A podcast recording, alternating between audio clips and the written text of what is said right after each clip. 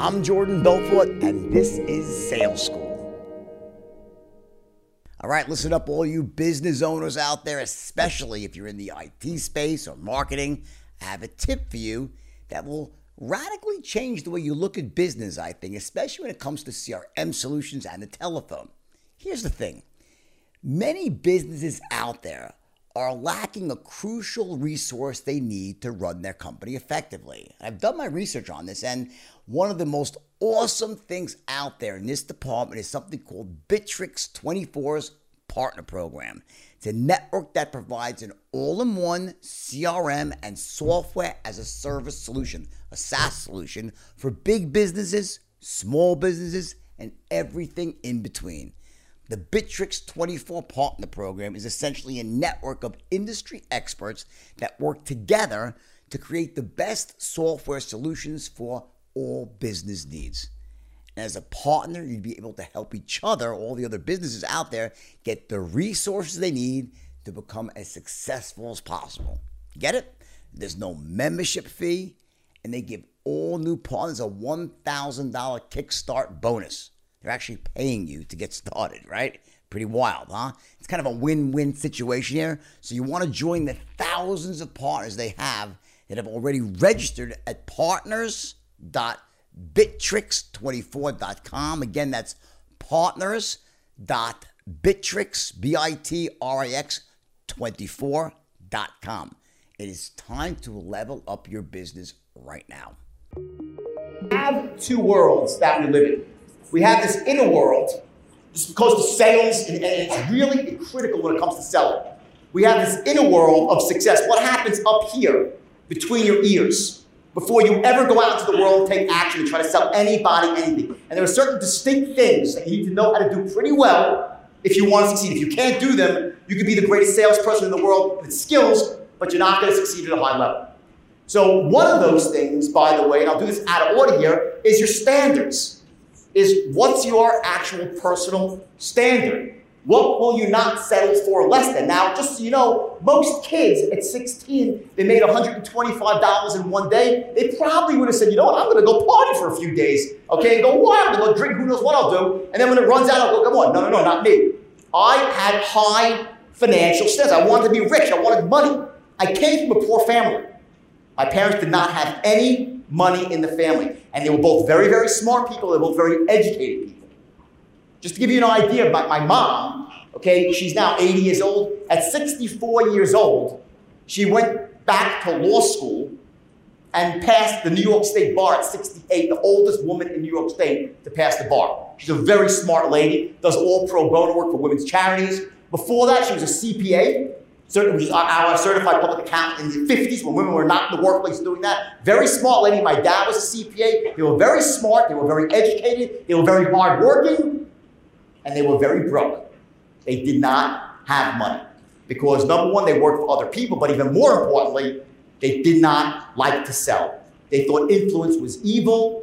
So as much talent as they had to do other people's books and to do other books, they would not ever approach anybody. So I actually saw this in my house. Like, wow, I said, I, I came to this, this realization. I said, you can be really, really smart. You can be really, really educated. You can be really, really hardworking and be really, really broke at the same time. I got that.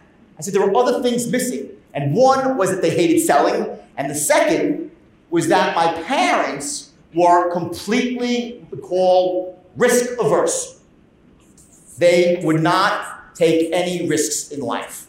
They were from that depression era mentality okay, where they you know hoarded their money, they didn't invest it all, and that's really called playing defense your whole life. They never played offense, and it's very hard to get ahead, especially in selling. As a salesperson, playing defense your whole life. So my parents never had any money. So I went out to the world realizing that, and I was frustrated because we didn't have any money, and I saw my parents struggling. So I had these high financial standards. I wanted to go to college.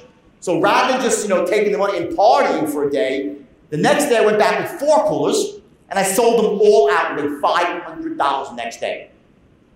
That was a lot of money in 1978, 500 bucks in a day in cash. That first summer, I made $20,000. My first summer selling ices. I then did that every single summer, and I then used that money to put myself through school, put myself through college that way. And I graduated college, and before I went out into the business world and staked my claim, I actually had one hiccup, so to speak, on the road to entrepreneurial, to sales success. And that was I spent one day in dental school, believe it or not. Any dentists in the room? Who the fuck would want to be a dentist? I mean, honestly, it's, it's, it's the worst profession. I hope there's no dentists here, by the way. But, I mean, you gotta stick your hands in people's mouths. It's gross, right? But here's what happened. From the time I was 18 months old, and I was in a high chair, and my mom was, you know, giving me the bottle of the pablum and the applesauce, from that first moment, as the food was going in, she was saying the only way to become wealthy is you gotta be a doctor. You should a Jewish mother. You gotta be a doctor. The only noble wealth, doctor. It's like fucking hypnosis, okay? And it basically is, right? Hungry food, doctor, right? So what my mother was doing, just so you know, she was inserting a belief in me. And that makes up the second element of this inner game of success, the beliefs that we have. There are certain beliefs that we have, each of us, we all have them that lead us, lead us to massive wealth and success in selling and life in general. And there are other beliefs that we have, which we call limiting beliefs. The first are empowering beliefs. The second set are limiting beliefs, and they hold us back from achieving. They stop us from getting what we deserve in life. And we all have them. And these limiting beliefs, and this stuff, by the way, just you know, there's a whole section on this in your workbook. And I'm not going to go through this in that much detail today because I want to focus on the actual hard core, the skill sets of selling. This, this, stuff is in the workbook. It's powerful. I'll go through a little bit. There's some exercises I want you to do when you get home. It's really cool and very empowering. Today I want to focus on the real the selling stuff that's going to help you make more money immediately in the next, you know, starting tomorrow, right? So, but this belief systems that we have, imagine it's a limiting belief. It's almost like a governor on a Ferrari. You might have this Beautiful, you know, half a million dollar cherry red Ferrari. It's got 500 horsepower, beautiful chassis, 12 cylinders in the engine, capable of doing 300 miles an hour. But if there's a governor on the engine stopping the flow of gas, you're not going over 55.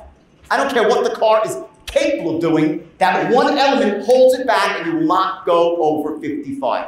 That is what a limiting belief does to you. It stops you from charging forward when you should, and it causes you to pull back when you should. An example would be what my parents had in their hearts and in their minds, which was selling is evil. Selling is manipulative. Let me tell you, selling is life. Either you're selling in life or you're failing.